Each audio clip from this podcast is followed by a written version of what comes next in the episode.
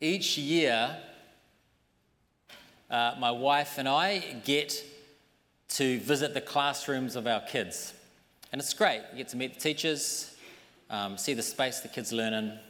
Now, imagine if I walked into, say, my boys' elementary school and I looked around at all the artwork on the walls and I said, wow, these pictures are terrible. like, honestly, I can't even work out what they're supposed to be. This is, this is like hurting my eyes looking at this stuff. Imagine that. I mean, it's hard to get your head around someone saying something that harsh, isn't it? Or imagine this imagine you're for an employee and you, you manage to sneak a look at your confidential performance evaluation. And one of the following things is written about you, and apparently these were taken from real performance evaluations. Since my last report, this employee has reached rock bottom and has started to dig. This young lady has delusions of adequacy.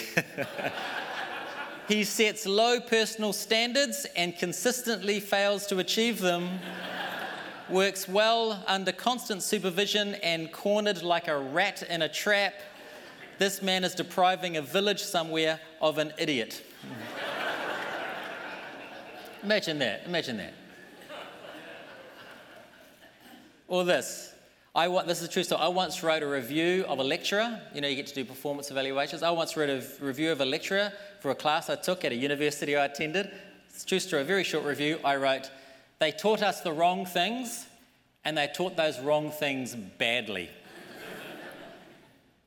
Folks, I've just given you some examples of some fairly unexpected evaluations. They're surprising, aren't they? And they're harsh.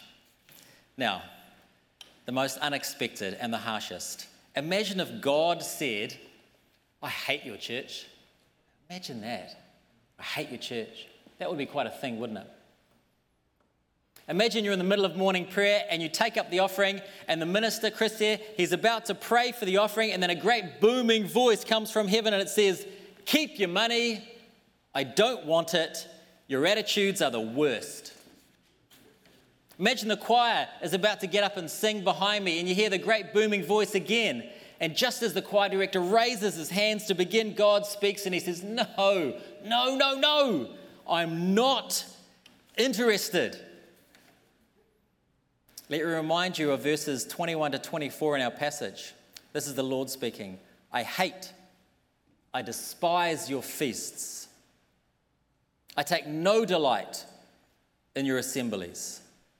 Even though you offer me burnt offerings and grain offerings, I will not accept them. And the peace offerings of your fatted animals, I will not look upon them. Take away from me the noise of your songs.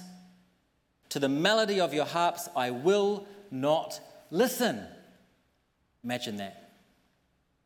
It's shocking, isn't it? Like, it is shocking. What is going on here?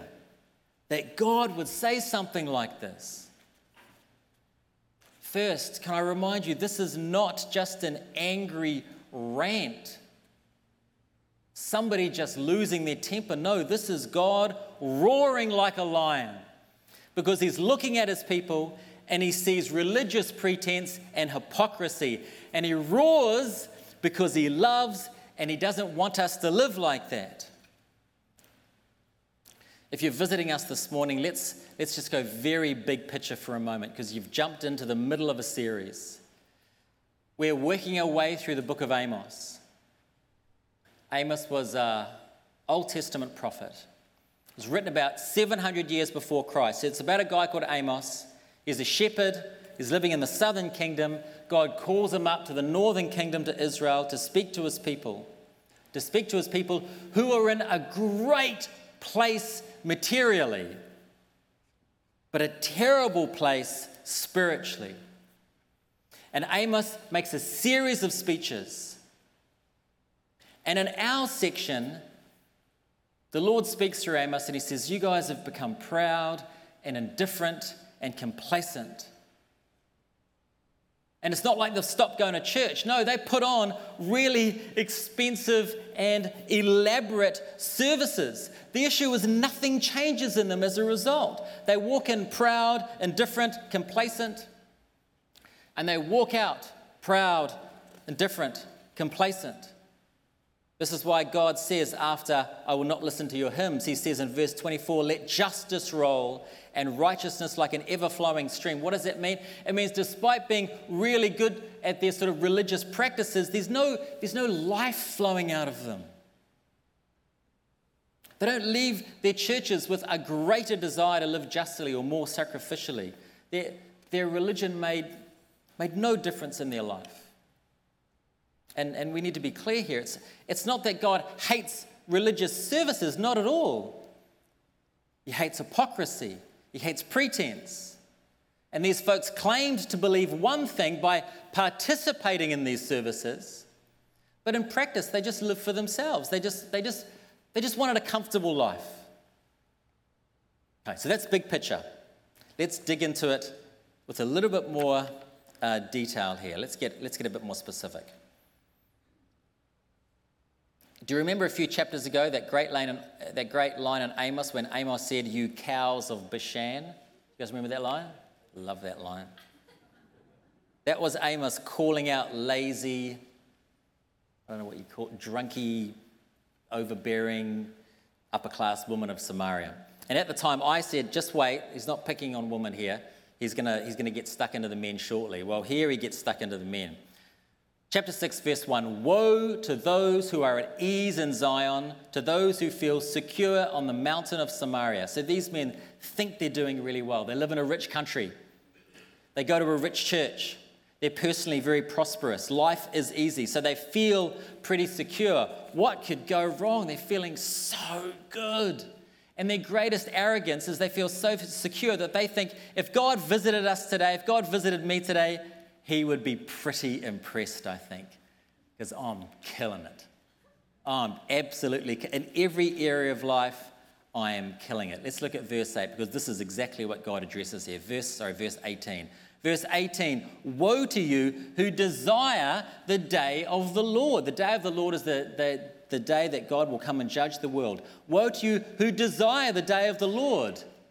Because for those folks, it says here, it is darkness, not light as if a man fled from a lion and a bear met him. Amos is saying, You think if God came to see you folks in Israel that he would he'd be really impressed? It wouldn't. He wouldn't be impressed. It's like for you youth that are here today, it's like being really excited about your final assembly at school, your prize giving assembly, and you think you're going to get a special award. Actually, you're going to get expelled instead. So these folks, they have this really wrong headed sense of confidence, a completely false sense of security. They think they're totally good with God and they're not because they've placed their security in the fact that life is good and not the fact that God is good. And that's one of their big problems. And they have lots of problems, so we'll, let's start rattling them off here. Let's look at another problem they have. Verses 4 to 6, it's a picture of how these people leave. The, the scripture will be behind me here. This is how they spend their days. They spend their days on ivory beds, eating fine meats, listening to vacuous music, pampering themselves, perfume, essential oils, drinking wine, not by the glass, not by the bottle, but by the bowl. I didn't even know that was an option. it's your bowl. Here's your bowl of wine, sir. I remember back in New Zealand going to a bar with a friend of mine. I, am not much of a drinker, but he was a, he's a big boy and he didn't mind a drink. And he goes in there and he says, he says to the bar staff, he says, what is the, he was very thirsty. What is the largest vestibule? he was trying to make it sound sophisticated. What is the largest vestibule you can legally serve me a drink in? Well, apparently it's a bowl. It's a bowl. Imagine that. So, this is how they spend their time ivory beds, fine meats, smelling nice, drinking bowls of wine. Now, what's the problem here? Is it that God hates success? Is it that God hates wealth? Is it that God hates music? No. The problem is what that success did to them. God doesn't say, I hate that you're rich or prosperous. He says in verse 8, I hate that you're proud because of how you're living. Verse 8, I abhor the pride of Jacob. God doesn't say, I hate that you have nice things. No, He says, you're so comfortable, you've stopped caring about the really important things. And it gives us a few examples. Verse 3, O you who put far away the day of disaster. They're so busy focusing on comfort, trivializing their lives away, they just push aside any unpleasant thoughts. Thoughts like, we are answerable to God for all of our decisions. There's no room for thoughts like that. There's no room for ideas like that because they're too focused on their own comfort. Now, when you're really focused on that, when when you stop thinking about the fact that you're accountable to God, you can actually go really wacky spiritually. If you look at verse 26 of chapter 5, should be up behind me here. The Israelites who were saved by God, who were blessed by God, who was prospered by God, are starting to throw a bit of star worship into their services. Another example of what their life of comfort had done to them how it had taken them off course spiritually is found in verse 12. Verse 12, you have turned justice into poison. When life is good, when life is really good, you don't really want to think about those whose life is not so good. Just unpleasant. I mean, who cares about justice when you're winning at life? This is what had happened to them. The great shock of the passage is this is that God says, I'm going to take all those comforts away from you. In verse 11, God says, Your great houses that you spend your days in lounging in will be destroyed. Verse 11, For behold, the Lord commands, the great house shall be struck down into fragments and the little houses into bits. And again, it's not that God hates your nice home. I just redid my living room, painted the walls, I've got new plants, I've got a beautiful new mid century like couch. It looks amazing, huge, big, beautiful rose gold. But it looks incredible. God doesn't hate nice homes, but He hates what nice homes can do to our hearts. They can make us inwardly focused and just a bit too impressed with ourselves. Okay, how do I summarize all this? God has been incredibly good to Israel, but that success had led to a worldliness that was killing their faith. They had become complacent and proud and uncaring, and their religious practices were pretentious and hypocritical. They didn't have the inward faith to cope with their outward success. Say that again. They, they didn't have the inward faith to cope with their outward success. If you do well in life, you need that inward Holy Spirit conviction that this is all temporary and it doesn't define you. They didn't have that, and it poisoned their souls. And it seems like they had no idea the poison had taken hold. I mean, they were just thinking, oh, I wish God would come because we're in great shape. You know, one of the most dangerous situations that a church can be in is when a church is in crisis and doesn't know it's in crisis. And it doesn't know it's in crisis because the offerings are good and the church is full. And your church can have drifted, gone really wacky, can spiritually have drifted, and the people haven't noticed. That's the worst situation a church can be in. And that was the problem with Israel.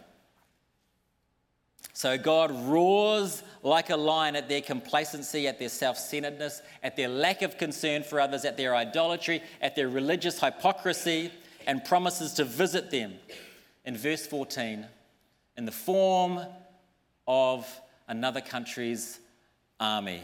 For behold, I'll raise up against you a nation, O house of Israel, declares the Lord, the God of hosts. The God of hosts, that means God of armies. It's not a it's not a happy term for God. And again, this is not God losing his temper. This is a God who wants his people back. This is a God who is lovingly and relentlessly pursuing his people.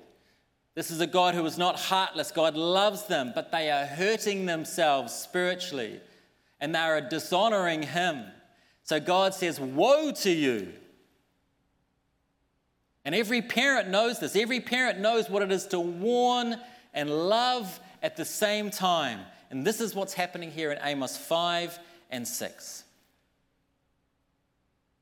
I want to do two things very quickly before finishing. Two things. I know Amos has been a hard book to hear, it has been a hard book to study.